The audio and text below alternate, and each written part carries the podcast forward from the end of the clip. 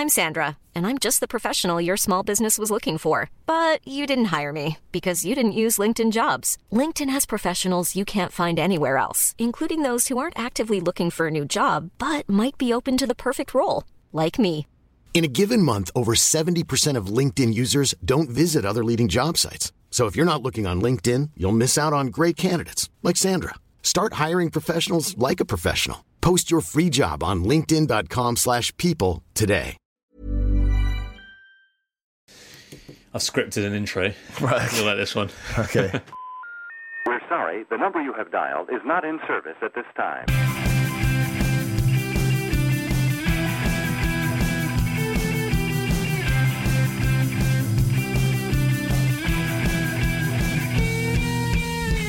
Hello, ho, ho, and welcome to the World Cricket Show, ho, ho. My name is Adam Bayfield, and I'm your ho, ho host. And sat across from me, sat across from me as always, is Toho Ho Nikert. Unbelievable. Thanks very much. That say was that as a compliment. It was an interesting intro. Very interesting. How long did it take you to come up with that one? Uh, well, when did we last do an episode? Is this is why, because I keep saying, like, when are we going to do the next pod? And you're like, no, we can't do it yet. I'm not ready. Uh, that's been about three weeks. Yeah, it's, it has actually taken me this long. Uh, but I think you'll agree it was worth it. Listeners certainly will. I think that will have made a lot of Christmases. Merry Christmas time. And to you, nice jumper. Thank you very much. Yeah, I'm wearing uh, one of my three Christmas jumpers tonight. You are, you're so 2014. it actually hurts. Uh, well, I thought I'd better make an effort because this, of course, is our Christmas special, our annual World Cricket Show Christmas Spectacular. Uh, we've got a raft of celebrity guests lined up once again. Uh, well, you saw it, Tony. It's a jam-packed green room out there, isn't it? With um, yeah, I, this doesn't really work anymore because I don't know any celebrities. I'm not very plugged in, Tone, as you know. I don't know anyone.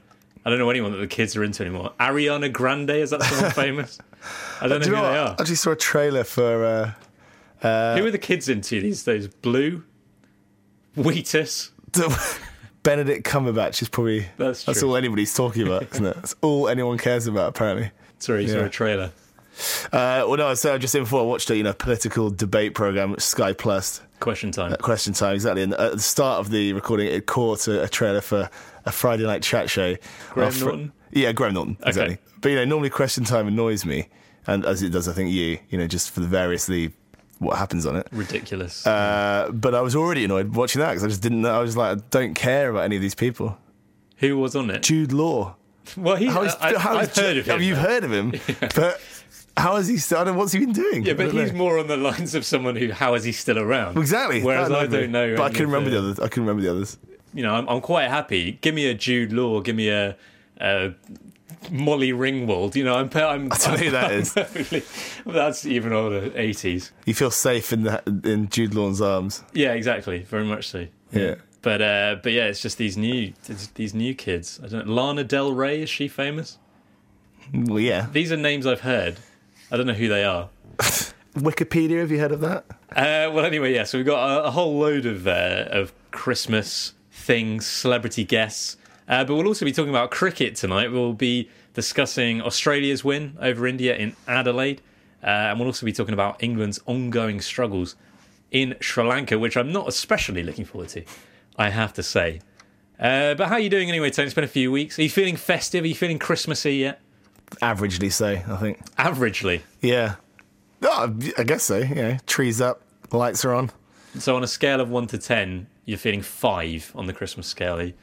Probably about that. you've not got a Christmas jumper on, but you know you may be you may be whistling "Good King Wenceslas" as you walk around the house. Or I don't know, but I'm getting. I've got kind of confused as I've got older about it. Yeah, I about it all. noticed that. Yeah, because everyone says that. Oh, I'm not really. You know, Christmas seems to have snuck up on us. I'm not really feeling very Christmassy. That's that. Yeah, I have that conversation four or five times a day. in well, kind of people small have been talk saying to me situations. that, that you keep bringing it up, and a bit annoyed with it. You bring- but, but but it's because now because like the, the you know the big corporations the big the big shops Here we go, here's Russell Brand. here we go yeah bankers banker bonuses a living wage. uh, because they start their Christmas nonsense you know early, and that is that's also like a, a cliched ramble of a, you know someone who's getting on a bit is that Christmas is starting too early now. It's starting in mid September, they say, but it means that when you first you know the first kind of throes of Christmas uh, societally on the TV or whatever, you know you're annoyed about it. You're like, oh, I don't care about this, so you put it off, and then it's too late by the time you do decide you want it, you want a piece. I think the thing of people saying it doesn't feel Christmassy yet is because people are remembering last Christmas and they're remembering Christmas Day last Christmas, which does feel Christmassy, and they're like, it doesn't really feel like that, but it will on, on Christmas Day. Uh, but I mean, I, I'm you know I'm going the full nine yards. I, will you know full disclosure, I love Christmas time. I love Christmas, uh, and the older I get, the more I love it. Probably more excited about Christmas now than I was when I was a kid. Wow. Well, you can tell from one of the three Christmas jumpers I'm wearing. I think I might be wearing a Christmas T-shirt underneath as well. Wow. Uh, on Friday night, going with a few a few mates, uh, going going round a, a friend's house and watching It's a Wonderful Life, which I'm looking forward to very much. Although actually I say that I don't know that I am looking forward to it necessarily because I will end up crying at the end, and it's a little bit like you watch a movie, you cry a little bit at the end, you know, a few tears, like that's endearing. People are like, oh, that's sweet, but it's not. That's not what we're talking about here. Like it's actually a little bit awkward. The ah. amount that I in It's a Wonderful Life, just blubbing uncontrollably. So I'm not sure I'm necessarily looking forward to that because, as you know, Tan, I've got I'm very much got a reputation as a bit of a, a hard man, tough as tough as old boots, they say. Oh, Adam. Oh, yeah, he's hard as nails. And I'm not sure I want to, you know, kind of. Yeah, I, I want shouldn't people to want see behind the curtain like that. publicly. Dangerous, dangerous to be bold. I don't know. Someone said I've, I've heard suggestions that the Christmas jumper might be the new novelty tie. I've, I've seen that mentioned. What does that mean? Uh, well, I don't know, and I don't know which side of the you know which side I'm falling on. I don't know what the what the point Well, the, is. the though. point is, that the point is that you know, I, I, I don't know. It's become like this ubiquitous thing that uh, you know. I think I might have said this last year. I probably did, and the year before. But you know, every people just like you, you just wear your Christmas jumper from like December the first for a month Well, that's why I bought three because it to, was to rotate. it was starting to uh, get a bit whiffy. Oh, I don't know. I don't know about the whole thing really. what Christmas? Yeah, no, it is all right actually. It is all right. It's all right. Christmas. It's all right. Tony Kerr. Uh, okay, let's talk about some cricket, shall we? Uh, Hold on. I feel like we should sing some carols at the end of this episode. Wow. I'm just putting it out there. When you say some carols, uh, you know, uh, you could be persuaded. To, I might sing the first verse and one chorus of one song. Really? Okay, I'll take you up on yeah. that. Around the world. Let's kick off the show with the item around the world, where we talk about things that have been happening around the world. Now, Tone, the last episode that we recorded was, of course, uh, right in the immediate aftermath of the death of Philip Hughes. Uh, now, only a week or so later, Australia were back on the field, uh, taking on India at Adelaide. Uh, now, in many ways, it was remarkable that they that they managed to get this Test series on the road so quickly. Obviously, the the first test was delayed, um, so it ended up being what was it, four or five days l- later the start than it was scheduled. But even so, um, it was uh, pretty soon after um, those events that that cricket was being played again. Um, and it turned out to be one of the most remarkable tests in recent years, both because of everything that led up to it, uh, and also because of the game itself, because it was a fantastic game.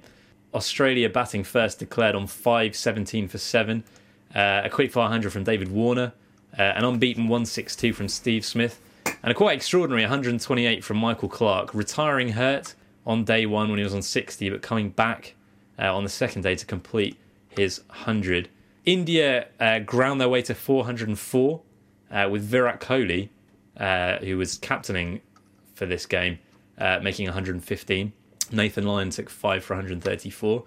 Uh, there was rain at various times in the match, and Australia in their second innings declared on 290 for five, which was a target of 364. But because of the rain, they didn't really have time to, to stretch it much further than that. David Warner with his second century of the game, 102. Um, so yeah, India chasing 364 uh, were in trouble at 57 for two. Uh, but then a quite fantastic partnership between Kohli and Murali Vijay meant that they were still only two wickets down at tea. Uh, they were 242 for two, uh, with Vijay on 99, Kohli on 100, and very much looking favourites for the win. But then it all changed. Nathan Lyon running through the tourists uh, taking seven wickets in that innings, and eventually India were all out for 315. Um, a real collapse at the end there, which meant that Australia won by 48 runs. So this was an astonishing Test match, Tone. Uh, an Australian win, 100 for Michael Clarke, uh, a thrilling final day. You know, could it have delivered much more? No, it, it's been quite a crazy few weeks, and there's alongside this match, you know, I'm sure you'll come into it. You know, uh, the the Clarke injury, the appointment of a new captain, and this Test match. You know, it's it's been pretty remarkable, and some unbelievable performances. Uh, you know, in the game. You know, so, some of the batting from well, the players that batted well. Warner, Uh, you know, Warner, Smith. Yeah, I saw some some of the shots that uh, Smith was playing were when ridiculous kind of Smith is an odd cricketer, isn't he? Because he did come onto the scene as a leg spinner who could bat a bit. And I feel like people, there's this kind of revisionism going on where people are talking about him as he was always this marked out as this bright prospect to, you know, be the linchpin of Australia's batting. And that's just not how he was perceived at the start of his career. No, I mean he, he, he looked a bit like Shane Warne. He was kind of quite could look like a looked a bit what's the word like a pug. Yes, yes. Yeah, quite kind of bullface. What's I don't even, you know what you know what I'm getting at. Yeah. he looked he looked yeah kind of quite sort of bolshy young man, wasn't he when he when he first arrived? But yeah, for, for a while in the in the 2010 Ashes series, they recalled him to the side, and one of the main reasons they gave was because he's a funny bloke. they liked having him around the dressing room. There's really not this kind of you know new. Uh, new Ricky Ponting that people are now talking about him as though that was what he was always, you know, set to be. yeah, I think you know clearly it's an it's an astonishing rise. Yeah, and he deserves so much credit. And he deserves a lot of worked credit. so hard. Yeah, and and you know, and probably the Australian board as well. Probably, yeah, I think it's it's a bold move, and uh, uh, you know, it rewards someone who has done well and, because and he's come been on strong. made, been made captain. Yeah. yeah. But sorry to come back to the match. Uh, uh, yeah, I mean, what more could you want from a game of cricket, really? I mean, we did. We wondered how the fast bowlers would approach it. You know, after everything that had happened, and there was a somewhat tentative start in that regard, and understandably so. But gradually, normal service was resumed, and bouncers were bowled. And speaking of the bowlers, uh, Sean Abbott is back playing in the Sheffield Shield, and actually took a six for the other day uh, in his first game back, which is obviously good news. So that was an interesting aspect of the match. Uh, but it was just in isolation, ignoring everything that led up to it. It was an incredible game of cricket. And like I say, at 242 for two on the final day, with one batsman on 100, the other on 99, 122 runs needed for victory. India were big favourites at that point. So for Australia to you know end up winning and actually end up winning by 40 plus runs was just a great exhibition of well skill firstly, but also persistence and you know sheer bloody mindedness. Um, so it was. It was just a great, great Test match, and nice to see Nathan Lyon taking wickets as well because he did. He had a tough time of it in the UAE, and he's he has been an underrated cricketer, I think, for Australia at times. Like I, I'm still not necessarily sure that he's.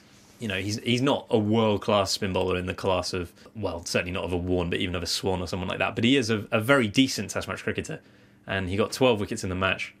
Uh, and he, of course, was a player who was on the field when, when Hughes was struck. So I think more than most, um, it, it's nice to see him performing so well in this game. We did wonder, than we last time, you know, quite how long the kind of repercussions would last. Of uh, they probably they will last for a long, long time. But actually, everyone got stuck in pretty quickly, and it probably helped Sean Abbott that you know this Test match was going on at the same time. You know, it, whilst there was obviously a lot of interest in his return, yeah, for this to be Yeah. for this to be happening as well. A little bit more under the radar. Yeah, exactly. Took took the edge off slightly. So, yeah, I mean, good stuff all around. Yeah, it was fantastic scenes on the final day, and you know the the atmosphere was great, and you know Australia when those wickets were tumbling, and you could just see how much it meant to the Australian players. Um, so it will go down as one of Australia's all-time greatest wins, I think, or at least all-time most important wins, uh, because it was a real kind of cathartic moment. Although in purely cricketing terms, you could imagine that this win will, in the long run, be overshadowed by the news about Michael Clarke because, yeah, as I say, he had to retire hurt at one point, and that was because of his back. Um, but then later on in the game, he picked up a fresh hamstring injury, and this is not the same leg where he had a hamstring injury before. Um, this is a new injury. He's going to have to have surgery. He's going to miss the rest of the series, almost certainly the World Cup. And actually, in a press conference after the game, he considered that he might never play again. Uh, and now, if that's the case, That's just a hammer blow for Australia, isn't it? Yeah, uh, yeah. Who knows? I mean, a hamstring injury is yeah. It's obviously a few weeks, a few maybe a couple of months out. Depending on how bad it is, but It just seems like his body is. failing. It's but um, not- yeah, maybe I don't know. He's, he's not that old, is he? He's got. Well, he's 33. Yeah, he's got. Yeah, in, in purely numbers terms, he, he has got time to go. Uh, Yeah, you know, think he'd probably have two or three more years left in him, but he is entering that stage where injuries could potentially be more kind of permanently damaging than they would have been four or five years ago.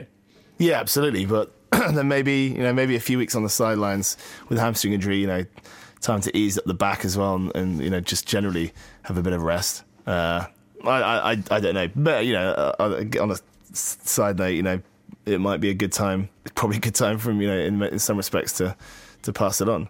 Yeah, and You know, he- after the after the couple of weeks that have happened, you know, the way he handled it, and and then you know scoring a century, yeah, it, it seems quite quite kind of a fitting moment. Yeah, I- I, I think that's probably true. I mean, he has been so impressive over the last few weeks, hasn't he? And you know, cricket fans around the world have felt a huge amount of pride. I think in Michael Clarke um, that he is the sort of ambassador for the game, representative for the game, um, because he has had to handle a literally unprecedented situation, and he's done it really well. If you can ever handle this kind of situation well, just in terms of his injuries, he probably shouldn't have played this game, but he did, and he scored a century. And if he, you know, even if he doesn't ever play again, I don't think he, he will regret having played in Adelaide. Like he said, this was the most important test of his career, and that's right. And he may well have been quite hasty in saying that there's a chance to never play again. But it is true that over the last year or two, he's really struggled with a variety of injuries. Um, and he just can't seem to get himself fit. So definitely concerning for Australia. So all the jubilation at the end of that Test win, actually, the re- there's really bad news to have come out of this game because he would just be a massive loss, both well, both for the for the game as a whole, but especially for Australia. You know, Clarke for a long time he was he was very precocious, wasn't he, and not not the most likable cricketer around. But I think since he took the captaincy four years ago, you know, he's matured and become arguably the most respected cricketer in the world, certainly after the last few weeks.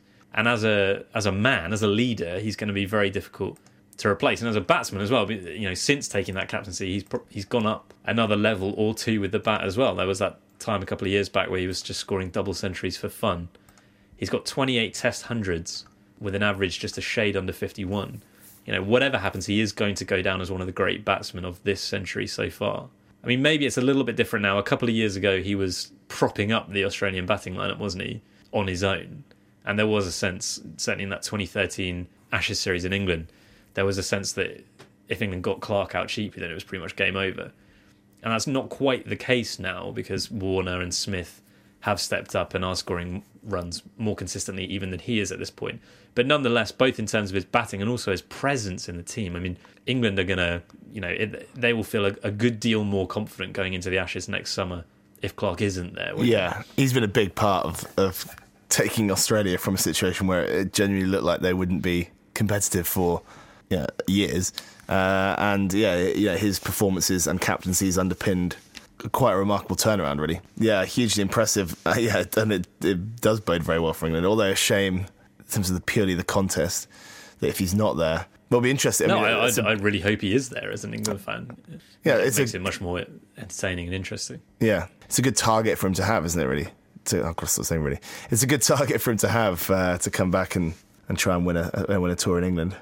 You've got to feel sorry for India. Their job in this narrative was always very much to get beaten, wasn't it? Um, so full credit to them for getting so close to a victory, especially be- Pulling it off. especially because they, uh, you know, they were a long way behind in the game at one point, and then they ended up getting pretty close. And certainly at, at tea on day five, as I say, they were the favourites. And it, just all round, it was quite an encouraging display, given how poor they were in the back end of that series against England, given how poor they were the last time they were in Australia.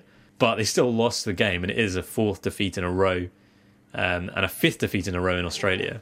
They were competitive this time, but you know, still not necessarily what they wanted. And there's a possibility that Adelaide will be the ground that they enjoy most on this trip. It's it's the Gabba next up, and they might well find that quite a bit more difficult. Um, but you know, an astonishing display from Virat Kohli um, is one big thing that they can take out of the game on his captaincy debut. Uh, twin hundreds, his seventh and eighth Test match hundreds. Is there anything he can't do, Tone? No, I mean, yeah, phenomenal. Yeah, in terms of uh, this game and all the importance and, and, and the significance of it. Yeah, for the, the captains and you know, and what a huge moment for Kohli is. Yeah, what a huge event, uh, and to to turn up and do that. Yeah, I mean, he'll be gutted that they, he didn't see them home. That's probably what he didn't do. Well, you could see when when he got out, he hoisted Nathan Lyon out to the uh, the mid wicket boundary. Uh, well, Mitchell Marsh took one of the more nervous catches I've ever seen. but Kohli just stood there on the pitch for, well, I was going to say 10 minutes, but that's not really true. but for about 30 seconds, he just could not believe it. He was so gutted. And, you know, understandably so, because he had played so well on, on a fifth day track, under pressure, big, big total to chase down. You know, that, that was a, a tremendous innings. Both him and Clarke, in many ways, uh, you know, another reminder really that, or, or a, a reminder that you know, in cricket, you know, players that have been around for ages, they, you know, they don't they don't come good really until apart from the, the freaks, you know, the absolute freaks. That you know, players that you think are precocious, uh, slightly arrogant youngsters that who, who, don't always do it. You know, players like Kohli and Clarke who've, who've just become phenomenally good players. Yeah, you know, after time, you know, they take time to you know, to bed in and well that's true of Kohli in test cricket perhaps not so much in one day cricket you know he's got 21 one day international centuries which means that this was his 30th international century, uh, almost a third of the way to Sachin's total, and he's only just turned 26. Mm. Not necessarily impossible. The rate at which he's scoring one one day international centuries, he's got one more century than Kumar Sangakkara in ODI cricket. Well, yeah, he's not had a phenomenal year in Test cricket, does he? Really? Well, no, that's very true. It depends where your your priorities lie. Well, of course, and certainly for for me, uh, and and for fans in England, the, the priority is very much Test cricket. But in India, it's probably not gone unnoticed just what a phenomenon he is in, in ODI cricket. And if he can translate that, transfer that into uh, the Test arena as well, then boy, have we got a player on our hands, Tone. What's going to happen in the rest of the series then, Tone? There's three tests to go. Can India come back, or do you think Australia are unstoppable now that they're out in front? Mitchell Johnson didn't have a major influence on that first game, but with but with the Gabba still to come uh, and Melbourne and Sydney as well, it's not going to be easy for India to get back into it. No, you'd think not. Two 0 Interesting. Couple of draws. You see two draws. Couple of draws. Couple of draws. Couple of draws, eh? See a couple of draws. Uh, yeah, it's difficult, isn't it? It's a very difficult one. Yeah, I definitely think Australia will win at this point. Uh, and if they do win in Brisbane, you'd worry about the whitewash, wouldn't you? But I'll go for 3 1. I think the predictions is probably the most boring part of the show, would you say? It's up there, isn't it? England.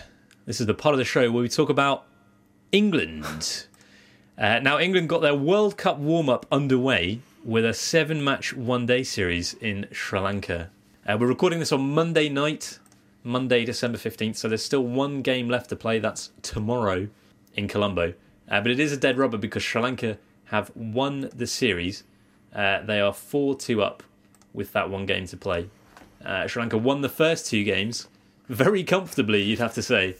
Um, but then England bounced back uh, and won the third game uh, with some good batting from Jos Buttler and Joe Root. Uh, but Hey, I'm Ryan Reynolds. Recently, I asked Mint Mobile's legal team if big wireless companies are allowed to raise prices due to inflation. They said yes. And then when I asked if raising prices technically violates those onerous two year contracts, they said, What the f are you talking about, you insane Hollywood ass? So to recap, we're cutting the price of Mint Unlimited from $30 a month to just $15 a month. Give it a try at mintmobile.com slash switch. $45 up front for three months plus taxes and fees. Promoting for new customers for limited time. Unlimited more than 40 gigabytes per month. Slows. Full terms at mintmobile.com. Mom deserves the best, and there's no better place to shop for Mother's Day than Whole Foods Market. They're your destination for unbeatable savings, from premium gifts to show-stopping flowers and irresistible desserts. Start by saving 33% with Prime on all body care and candles. Then get a 15-stem bunch of tulips for just $9.99 each with Prime. Round out Mom's menu with festive rosé, irresistible berry chantilly cake, and more special treats. Come celebrate Mother's Day at Whole Foods Market. Then Sri Lanka won the fourth game to go 3 1 up. England fought back to win the fifth game with a 100 from Joe Root. Uh, but then eventually uh, a brilliant 100 from Kumar Sangakkara in the sixth match in Pallekele. Uh, uh, put Sri Lanka out of sight. In fact, Sangakkara has just been fantastic in general all through the series. So there's one game to play, Tone, uh, but it is going to end in a Sri Lanka victory, whatever happens. Another defeat for England. They haven't won a bilateral ODI series since uh, they were in New Zealand almost two years ago now. What's been your verdict on this series? Is it more evidence that England are just going nowhere as a one day team? Or have they actually done reasonably well to win two games in Sri Lanka? Where, where, where do you stand on that? Uh, I mean, well, it was fairly predictable that we'd be getting to this last game with the series already settled. Uh, I mean, I don't think anyone really expected a huge amount, did they? That's true, but it's also probably true that we expected that when we got to the fifth game and the sixth game that the series would already be settled, and that isn't what happened. True, true. Uh, no, there, there, have been some useful performances, uh, you know, individually in the team, or, you know, with both bat and ball. But yeah, there's still a lot of the, you know a lot of the same questions. Mm. And it's not There's not great. questions been answered. I mean, you know, Cooks Cooks still doesn't look like he belongs there at all. You know, it's seven matches. You could argue uh, seven wasted matches in a sense that you know this World Cup is probably going to be another wasted World Cup in terms of build. You know, if they're they're building, they're kind of building a, a castle out of sand, aren't they? It's not even a castle. It's like a mound of sand. it's like a shape, a shapeless mound of sand. I like building sandcastles. Just thought I'd put that out there. Yeah, It's, like, after yeah. after Christmas, it's probably one of my, my favourite things. Um, no, I mean it is. It's pretty pathetic, isn't it? Like I do feel like, oh, it's not too bad. Uh, you know, oh, England have done all right actually, won two games.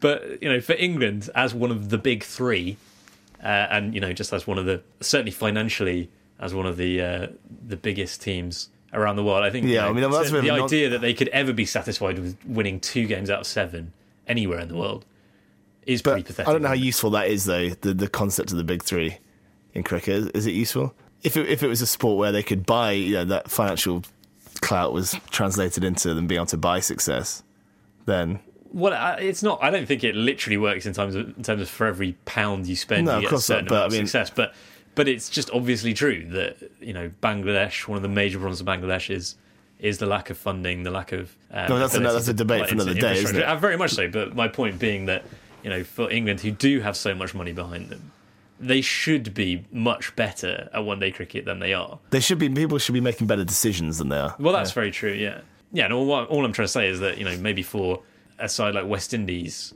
uh, with the problems they're having to win two games in Sri Lanka, might not be that bad. Actually, you'd expect them to probably do a bit better than that. But for England to win two games in Sri Lanka, that shouldn't be seen as an achievement. But it kind of feels like it is because of the troubles that they've had. Like you say, the World Cup is just not going to be pretty, is it, from an English perspective? And and that is so disappointing because you know it's yet another World Cup where that's the case. And after each one, you sort of feel like surely now something's going to change. And with this one, there's no Ashes series leading into it. There's actually no Test cricket at all. They've had basically six months um, to really dedicate themselves to one day cricket and prepare themselves. And you just know that it's going to be a horror show again. That's pretty unforgivable, really, for the for like you say, the people that are making the decisions. Yeah, yeah, I, yeah. I completely agree. I mean, uh, you know, whose benefit for whose benefit are we playing a seven-game ODI series in Sri Lanka? I mean, uh, if you're going to have this kind of scheduling situation, and yeah, they've, they've, it was deliberately created, wasn't it, to to give them that that free run into the to the World Cup? You know, come up with some better, come up with better, some better ideas. Well, yeah, and they they are going to Australia to play a triangular series now, which will be much better preparation given that it's you know in the same country, um, well as one of the two countries where the World Cup's going to be played. You've got to say that this series probably won't be that instructive in terms of conditions or anything like that, but it's still one day cricket, uh, and they should still be trying to get together the team that they want to play in the World Cup. And if this is the team, then that's a bit worrying. And although saying that, I actually think most of that team is close to the best team that they could pick. The, the the big problem is the same problem that we identified. Well, we weren't alone in identifying in the summer. I mean, there is a pretty big millstone around the neck of this England team, uh, and that millstone goes by the name of Alastair Cook.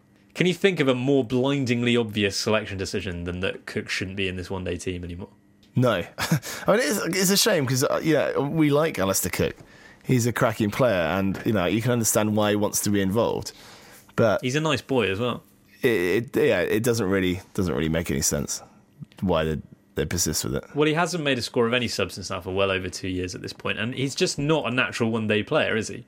He did work really hard when he first got the captaincy, and he had a year or so where he was regularly producing scores. So it has happened in the past, but it is very much in the past because, in the scheme of things, that good run of scores is the anomaly. This isn't an anomaly. It's Hmm. yeah, it's it is two years now, and that is after you know struggles at the beginning of his career. He just isn't a one day player. No, he's got 87 runs in five innings in this series at a strike rate of 67, which is Well, no I, don't, use to I don't think he's made a score of 80 since the middle of 2012, which is just pathetic, really, isn't it? And and I wouldn't necessarily say that getting rid of Cook will solve all the problems. It's not like if you just replace Cook with Alex Hales, that will be some kind of silver bullet that will turn them into um, world champions.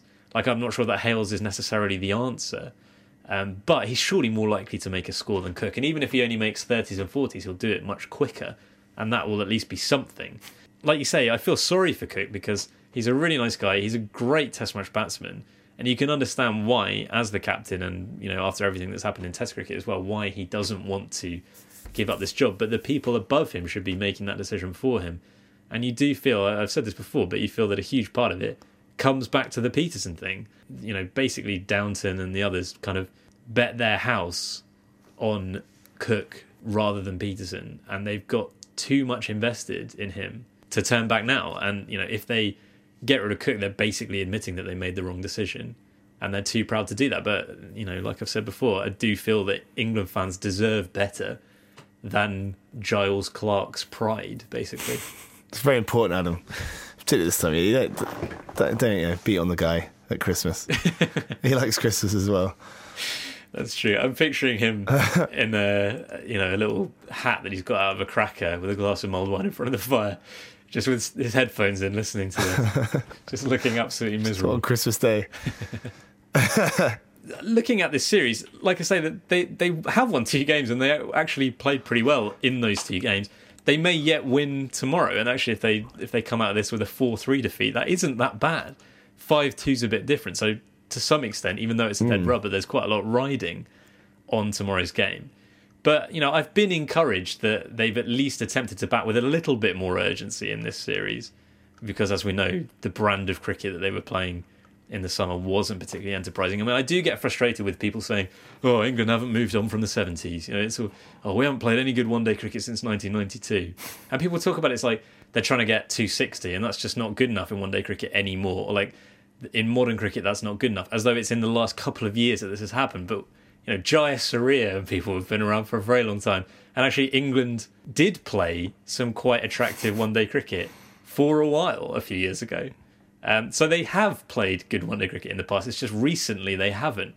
So I get a bit frustrated with that narrative. But it has been a problem recently. So it is encouraging to see them finally bring in people like James Taylor. I'm not sure they, they didn't seem hugely keen to bring him in. It was only when um, Cook was banned that he finally got his chance, but he responded with two half centuries. And I, I do think that he, I, I think he's a really good player. Uh, and I think it's long overdue that he's given a run in the team. And in fact, James, if you're listening, I would say that as far as I'm concerned, you've got a friend in me. Right? He's uh, he's had he's had difficulty getting in the team, Tone. You might say he's been through fire and rain. James Taylor is a, an American singer songwriter. Not my era, mate. Not my era. Uh, so yeah, so there's some some good things. Joe Root as well scored a fantastic hundred in the fifth game. Has batted well throughout. James Tredwell has been very very good. So positive things. Still problems. Uh, Cook being the most obvious one, but also Ravi Bopara hasn't really done much since being promoted to number five. Uh, and I'm, I'm I just don't think he's good enough to bat in at number five. At number seven, he looks great. At number five, not so much. Yeah, I saw Ravi Bopara tweeted today a photo of his hotel room with all the fur- all the furniture had been placed on the bed. Everything in the room had been placed on top of the bed. Uh, and he was calling it some banter, I think. Right. okay. Uh, I'll just see who he accused. well, it's good to know they're having fun out there anyway, isn't Well, it? Well, exactly. You know, get the yeah. Uh, yeah, he says, I, I guess I deserve it for not locking my room door. Hashtag who's done this? At Alex Hale, at Finney Steve, at Joe Wright, at Jos Buttler. Lads, lads, Uh, yeah, lads, isn't it? Ladding around. There you go. Oh, they've put they've put his little uh, bedside table and that on the bed. that is hilarious. that is really fun. So anyway, yeah, it's not been a disaster this tour. I was very much expecting it to be 7 0, but it's also not necessarily been much of a forward step and not necessarily been that useful all round, has it? I mean, it doesn't help that Sri Lanka seem to play so much one day cricket. Well, and someone like Sangakkara is just just laughably more experienced than most of these England players, even the most experienced England players. I mean, he's had a phenomenal year, hasn't he? But I mean, he's just dominated the series. He hasn't barely made a mistake. And he's going to uh, retire after the World Cup team. Hard to conceive, well, J- Jayawardene as well. Hard to conceive of you know two more kind of central figures in any team ever. So yeah, it'll be interesting. Sri Lanka World Cup favourites are they, Tone? Mm. No. Who are the World Cup favourites at the moment? Uh, I'm pretty sure it's Australia's favourites. Yeah. I think South Africa and India. Last time I checked, Sri Lanka were about 14 to 1, which I thought was a great shout. Could be a value bet. Just have a quick look. We are approaching the World Cup, aren't we? What does Ray Winstone have to say? Could be a big year of cricket next year. Sri Lanka 14 to 1. Yeah, Sri Lanka 11s. England 11.5. Sri Lanka 11s. Here we go then, Tony. You ready to sing that carol? What are you going to sing? Uh, let's go with Hark the Herald Angels Sing. Oh, God. Can I get Ready? I- okay, I need to get the. I don't know the first two lines. Can we just do the first verse then? You need to count it in. Well, I don't know what was it. One, two, three. I don't know. One, two. That's pretty- Oh, one, two, three, four. Yeah. Hark the Hark the herald. Is that too slow? I don't know, I feel like you're going too slow. Glory to the newborn King. Peace on earth and mercy mild. God and sin. You know all the words, you got them in front of you. Joyful, all ye nations, rise. Join the triumph of the skies. With the angelic That's a difficult host line. proclaim, Christ is born in Bethlehem. Hark the herald angels sing. Glory to the newborn King. I really apologise What do we do? wholeheartedly for that. Wholeheartedly. What do we do? Oh, Ding dong, merry and I'm fading down. I'm fading down. You forget I've got the faders. Yeah, that's true. oh, well, that was weird, wasn't it? That was strange. have, you, have you enjoyed yourself tonight, Tim? Uh, yeah, it's been alright actually. Yeah, it's been alright. That good? Yeah, yeah, it's been top.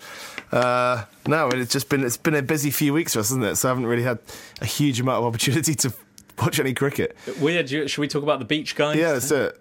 Do a quick plug. Well, yeah, I mean, this is the reason why episodes of the World Cricket Show have, in the last couple of months, been a, a little bit more infrequent. We've got a book out. Me and Tony and London correspondent Gordon McRae uh, have got a book out, The Guernsey Beach Guide. Uh, now, I, I appreciate that Guernsey's beaches aren't necessarily of urgent interest to our listeners in Australia and America and so on, but nonetheless, you know, this is this is what we've been doing. It's been fun, hasn't it? It's Yeah, the pet little project. Yeah.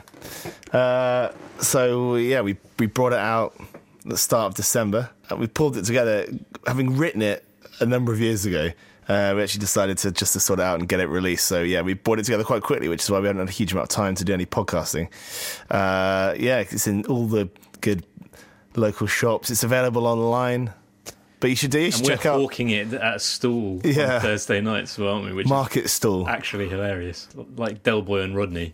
I'll It's like The Apprentice. decide which one is which. it is like The Apprentice. is like The It's exactly like The Apprentice. We're smelling what's selling. It's brilliant. I do keep worrying. Like, I keep waking up in the middle of the night worried about how I'm going to justify my decisions in the boardroom. I mean, I wouldn't have kept you on this long in the process. uh, I'd have probably got rid of you earlier on. You, yeah. We were laughing because we went to the printers to choose our materials and stuff. I just I just kept turning around expecting to see Nick Hewer shaking his head. They've wasted so much time at the printers. Uh, but yeah, it has been it's been a really fun thing to do. Uh, but yeah, it has been kind of taking up well certainly all of my time. um, so yeah, and you've been you've been chipping in as well, Tone. So that's been good. We Well, did- I've just been, you know, we did, we did a book signing the other day uh, at one of the local bookshops, uh, and it was it was meant to start at twelve, but I was at work. This was on Saturday. I was at work, I knew that I wouldn't be able to get there until 12 on the dot. So I sort of I asked you, I messaged you and said, could you get there a little bit early, like 15, 20 minutes early, just so that they you know know that we're coming and you can sort of help set it Well- up and stuff. Uh, and you completely ignored me. So then I turned up at five which I half, turned ele- up bang half eleven, I texted you again and said, "Screen," as in you're, you've screened me there. Uh, and then you turned up after me at two Well, minutes you, as well. you you you misled me. well, no, what happened? I got there at five two. Well, no, because I I saw that you hadn't replied. I was like, well, he's obviously not coming. So I actually I left work earlier than I should have done to make sure that I got Good, there early. And good. then you turned up, uh, and I said I said that you'd screen me, and you said, well, it wasn't really a screen. It was just I knew I wasn't going to be able to get there at that time, so I thought it was probably better to ignore it than to get into a big thing about it. It's like, Yeah. well, that is exactly what a screen is. That's literally the definition of a screen. Oh, didn't hold us back though. Got there on time. Did the business. Yeah, signed a load got in, got out. there, didn't we? Yeah. Put pen to paper. Yeah, it's, it's been getting, it has been going really well. Uh, but yeah, like I say, I, I do understand that perhaps Guernsey's beaches aren't, yeah, aren't the thing that people are most interested in uh, in other parts of the world. But you know, if you want to know a little bit more about this place that we're always talking about, or you just want to support the two of us in our wacky ventures, uh, then you know, go ahead and buy yourself a little copy. GuernseyBeachGuide.com uh, is where you need to go. You can order a copy there, and like us on Facebook at facebook.com/slash Guernsey Beach Guide. Guernsey is spelled G U E R N S E Y. I'd, I'd definitely have a look. Check it out. And that's just uh, an impartial member of the public there, Tony Kerr. um, he reckons it's really good. Yeah, I do think it is. So yeah, definitely check it out. Have a look. Um, so that's about it for this week, I think. Uh, having just plugged the book, I'm not going to plug a load of other stuff like our Facebook page, which is facebook.com slash cricket show. Uh, you can follow us on Twitter. The show is at cricket show. I'm at Adam Bayfield12 and Tony is at Tony Cover, T O N Y C V double R. Uh, you can follow me on Instagram. Yes, it's Adam Bayfield. Uh, send us an email, worldcricketshow at gmail.com. Uh, write a review for us on iTunes. There's a really long list of stuff for people to do, isn't it? And the other big thing, of This course, is demanding of you. I think the other this is getting demanding. the other big plug uh, is uh, if you're doing your shopping on Amazon.co.uk, go first of all to cricketshow.net. That's our website, and there's a little button there, uh, a little Amazon button. And if you click that, it takes you to the regular Amazon. It doesn't cost you anything extra, but whatever you buy, uh, we get a little bit of a kickback, uh, and we do really appreciate all of those. So if you're doing some last minute Christmas shopping, perhaps buying a Guernsey Beach guide, oh no, you can't get those on Amazon. Um, yeah, just just follow that link there, and we'd really appreciate it. What are you doing for Christmas this year, Tony? Uh, chilling, doing Christmassy stuff, feasting. You're away, aren't you? I am away actually. Yeah, so this will be the last episode of 2014. I'm sorry to say because yeah, yeah, we are. Well, I say we. You're not coming. I'm away Didn't get the invite. for Christmas uh, and New Year uh, in New York of all places, Like the movies. uh, which is it's going to be just like the movies. yeah. uh, it's going to be like that movie Home Alone 2: Lost in New York. uh, so, which is very exciting. Um, but yeah, you do so- seem really excited. Like, oh, it's going to be very exciting. we actually are traveling on Christmas Eve, which is going to be really stressful. You know, like I'm leaving work like right before we go. I'm anxious about the journey because it's going to be so stressful. So that's the thing I'm thinking about. Well, I'm don't get anxious about it. Uh, yeah, I'm always wondering what was the point of booking this holiday? it's just stressing me out. Yeah. Don't get anxious about it. Just, Oh, thanks. chill out. Yeah, But just, now, now you've put it like that. just, uh, just see how it goes. You'll, make, you'll, you'll be all right. You'll be fine. I'm worried about fog. I'm worried about wind. I'm worried about rain. I'm worried about strikes. You know, I'm worried that the coach. Well, you're be right to be right because they're all a very realistic possibility. it's true. They really are. Fog would be the worst one. Oh god, don't even, don't Yeah. even. Well, this this even. like last Christmas, I was supposed to do a football commentary on Boxing Day. last Christmas I gave you my heart, Yeah, uh, but the very next day was, I you gave it away. I don't know what I did with that actually. Last Christmas, sorry, last Christmas. last Christmas, I gave you a World Show T-shirt. The very next day, you gave it away to the charity shop. There you, were- sorry, you were doing. Sorry, no, I was supposed to do a football commentary on Boxing Day, uh, and because of the insufferable period of postponements and whatnot, uh, it was like oh, you know, pitch inspection on Christmas Day. So I, I would have had to get the the early flight, so get up at kind of probably quarter to five on Boxing Day morning.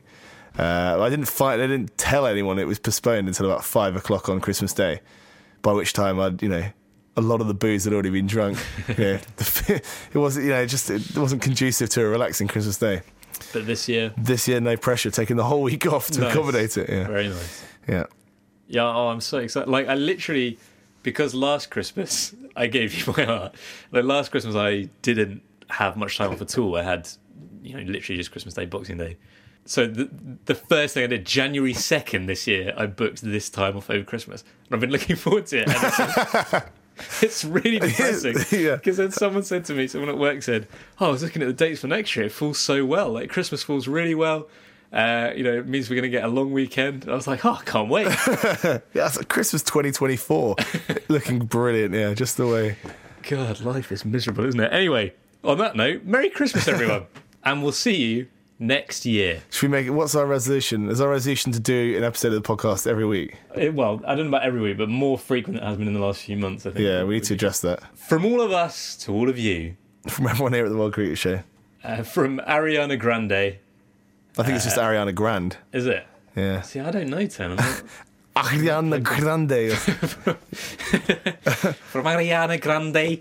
right, that's Uh, your, your. I think uh, I can't actually talk about New Year's resolutions because I haven't kept mine for the last four or five years. But I'm going to impose a resolution on you: is that next year uh, you listen to a new pop artist every week.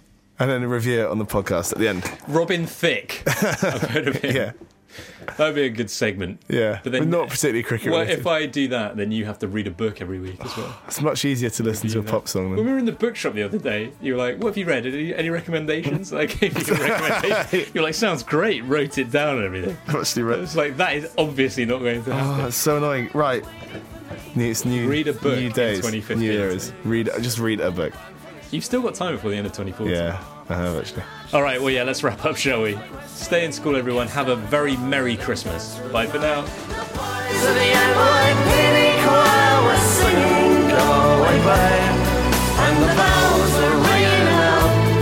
You're